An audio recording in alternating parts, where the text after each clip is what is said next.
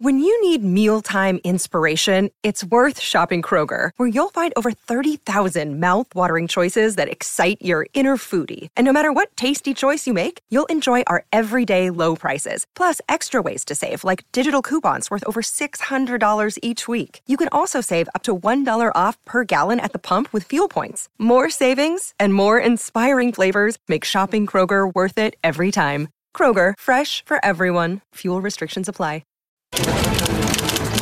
The Bulletin. Well, the Bulletin's guest of honour this morning is one Sam Ackerman, and you only have to listen to the show once when Sam's on to know his passion for rugby league and for the Warriors in particular. Sam, good morning to you. Not going to go pitch invaders too much on you, although you would have been grossly disappointed by what you saw. Because we need to really get back to the reality of the fact that the Warriors didn't get up on a night where they perhaps left it too late. Yeah, morning, Smithy. And I think it's been done to death. The only thing I'd say is that if you want real punishment, then I think anyone who's made the pitch invade is kept in a holding cell and made to front the players afterwards and see how they feel about knowing that they stole momentum from a game. Everything else you've heard along the way. So, yeah, what ticks me off the most about that is that I'm one of those people jumping up and down saying the NRL should do more, bring more games to New Zealand. Well, it won't happen. It's that the rug's been pulled after Wellington and Napier with their behaviour. So it's, the rest of it's to be said. But as for the Warriors, they definitely left it late. And I'm one of those who have no problems with that last try being ruled out because it was a stupid play from Pompey. But the fact of the matter is that while they lost, the Warriors still find themselves in a reasonable position in this competition. So we shouldn't start thinking that it's the wheels falling off or it's a massive drama. I know they haven't had a huge run of success of late, but the Warriors are sitting in 8th spot on 14 points. Top spot is 18 points. They're 2 wins off the best performing team in the competition right now, and they've got 6 points on the bottom place as well. It's that kind of comp. They can move up and down pretty freely, but the Warriors are in as good a position as virtually every other team in the comp. So it's not a bad spot for the Warriors to find themselves, given that they haven't been firing on all cylinders. That said, some of the choices being made by the Warriors right now need to be examined. Yes, they're in the contest. Yes, they're fighting their way back in there. And so we ask for any team that flies the New Zealand flag is that they dig in and give it a go. But they just need smarter decisions. And if I was the coach, I'd be dropping Adam Pompey just to send a message. I think it's pretty important that that if you can't keep your head in those scenarios, there has to be some level of consequence. It's not Pompey's first time doing that. He's a decent player, but I think that there needs to be some kind of message sent to the team that if you can't be counted on to make the right decisions, there is something that's got to pay for it. What about, you talk about the decision making, and I assume you're talking around the last play, the kicking options, etc. to a large degree. Sam, what about the combo? We saw Luke Metcalf come back into the frame after a really impressive pre-season start to the season. The combination with Sean Johnson, what'd you make of that? Fair to middling, and for the first time out in that session, I'm not particularly surprised. He's played some first grade, and Warriors fans have got big raps on Luke Metcalf. And remember, at the start of the year, I'd say almost the majority of Warriors fans were calling for Metcalf to start and Johnson not to be in the team. That's how far, if we go back that stage, people were saying Johnson's past it. We know he's kicked on and he's turned around his fortunes and the team's greatly this season, Johnson. But that's how high people were in Metcalf. The kid's still only played 7 first grade games. So he is still very young. He's still very new, and we can't expect too much of him. I thought he had some nice touches, but obviously there were some that were a little rusty as well. So I'm comfortable for that first game. And I think a start against a Broncos team that was not at full strength was a good place for it. I'm not somebody that thinks that the Broncos are necessarily ripe for the picking come Origin time, because they have an incredible legacy of playing the baby Broncos, as they call them, playing above their station during that period of the year. So, that they could hold their own was not surprising against the Warriors. these defeats are frustrating, but I'm still one that casts my mind back to last year, Smithy, and go, I would have taken that kind of loss against the Broncos every day, twice on Sunday last year. So that performance, is it's still got enough in there for me to think that this Warriors team's still tracking well. Sammy, haven't spoken to you since the confirmation that Chanel Harris Tavita will return to the club, which puts a question mark over the spare playmaker position as such. What have you made of this signing?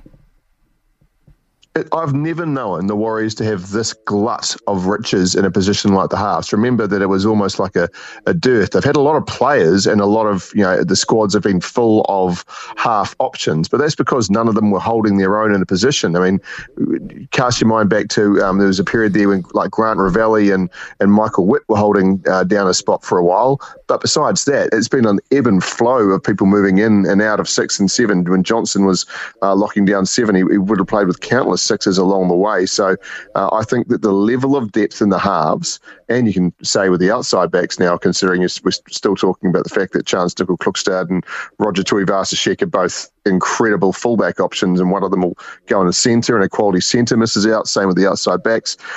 That half glut is unbelievable in my mind. I'm comfortable with Volkman being in the mix there, and Tamari Martin's become almost a forgotten part of the conversation of late. I mean, surely he's going to come right back into it when they come in. I feel somebody, and I think that potentially Chanel will be the guy, needs to become that roaming hooker kind of role on the bench, because Havita's got a head on him. He can tackle. He's got a real high energy there. He can play. You could throw him in the mix in the middle if you needed to as well. So I presume that there needs to be a little bit of development in that way of some of the 6 and 7s having some 9 tendencies to their game. But Jesus, it's phenomenal. He's a great character. I always loved the tenacity he had when he played for the Warriors. That he's back so soon is wonderful. But it's I've never known there to be that kind of stockpile, and I'd love to see a bit more depth maybe thrown in some other areas. But when quality's there, quality's there. Right, let's look at what's coming up, because that is so important to stay competitive and stay in the 8, and that is to beat a side which has been in the 8 since the first round, and that is the Dolphins. We're back, returning back to a place they're more familiar with, of course. I look forward to this one. I think it's quite mouthwatering for Wayne Bennett bringing his troops. Yeah, I can't wait. I mean, it's got a special feel to it, and obviously the inaugural game for the Warriors was against the Broncos that built this kind of rivalry. This is the first time they've played, and that it's happening here.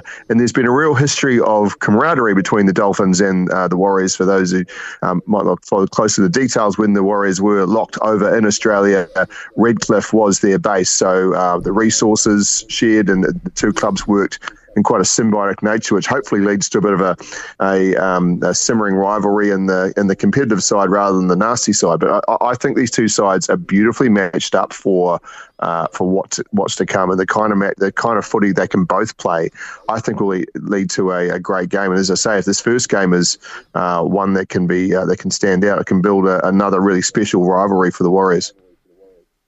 Rightio, tomorrow night, Sam, it is State of Origin 1. It is at the Adelaide Oval, so they take it to a neutral venue again for Game 1. They should get a really healthy crowd. Of course, it's not so much a league state, but they're taking it there. Latrell Mitchell out, first bit of bad news for New South Wales. How do you see this? Yeah, he's a big loss. He is as Phil Gould would overstatedly call him, he's an Origin player, right? He lifts to that arena, even if he's not going great at clubland. He can usually step up and make a real mark when it comes to Origin. He's got a fire to him, the emotion, is not to mention an incredible array of skills. So he's a huge loss, because he has also been in great form along the way. So Stephen Crichton has been in that arena before. He's won grand finals. He knows what he's doing, but he's no Latrell Mitchell. So this is definitely a loss in my opinion, and one that I imagine would be well targeted. But Crichton has been with the camp the whole the whole period for New South Wales, so he has been training and practicing. He's not some just brought in and suddenly learning what they're trying to do, so that is certainly of benefit. But if Munster and Cherry Evans are smart, and they are, they will direct some big boppers in his direction to make sure he feels under pressure, because there have been occasions where he has been a weak link at Origin level. So I would definitely be seeing a lot of traffic his way. But outside of that, I still love the look of the New South Wales backline. It's very settled. It's very similar to one that's been successful in the past. Tom Travojevic is a player who we know what he's capable of when he's actually running around. And I say this with the greatest of love to Manly fans. With a team that's going a bit more decent than the Seagulls, I think that he's got some untapped potential to really throw himself into this game. So New South Wales, theoretically, you'd say kind of are the underdogs, but I'll tell you what, if Queensland had lost a player, they'd be jumping up and down saying, oh God, the world's against us, another thing we've got to overcome. You're forgetting the fact they've got these champion players along the way. So New South Wales, they just soldier on, get over it, whereas Queensland need to make a drama of everything, that any stubbed toe or anything goes wrong in their camp. So I'm quietly confident, but I think if there's a real area that I look at as a turning point, I think New South Wales may be a little bit weaker, in my opinion, on the bench. I think that the Queensland bench is incredible. Like Jai Arrow and Ruben Cotter, they love to get in there and roll their sleeves up when it comes to Origin. Big Tino and Harry Grant as well have achieved so much already as rep players. I mean, imagine the luxury of being able to tell Harry Grant, you're not capable of, we're not going to start you in this arena. That's how well stacked that Queensland side is. So it's really well balanced, really, really on a knife edge for me. I can't confidently sit here and tell you who I think is going to win, with the knowledge. But I certainly feel that New South Wales have got a little bit of fire in them. And the player I'm probably looking at the most from either side, Hudson Young in the second row, making his debut. This is a bloke that a few years back, served 2 suspensions in a season for eye gouging. He's got a bit of grub in him, and how he responds to that in the Origin arena, I'm really interested in. And he'll be well matched by Tom Gilbert, who plays the same way for the Dolphins and for Queensland. So when those two cross paths, if they do, I'll be sitting there with a popcorn smoothie. I'll bet you will, Sam, and I look forward to chatting to you about it at some point in the near future as well. I can't wait for it either. Big advantage to win that first game. Hard to come back from 1-0 down. So we'll look forward to that with relish, and of course the Warriors and the Dolphins next weekend. It's 3 or 4 days of fantastic league coming up. Sam, brilliant to catch up with you, mate. Thank you for summing that up for us, and have a terrific day. You too, Smithy.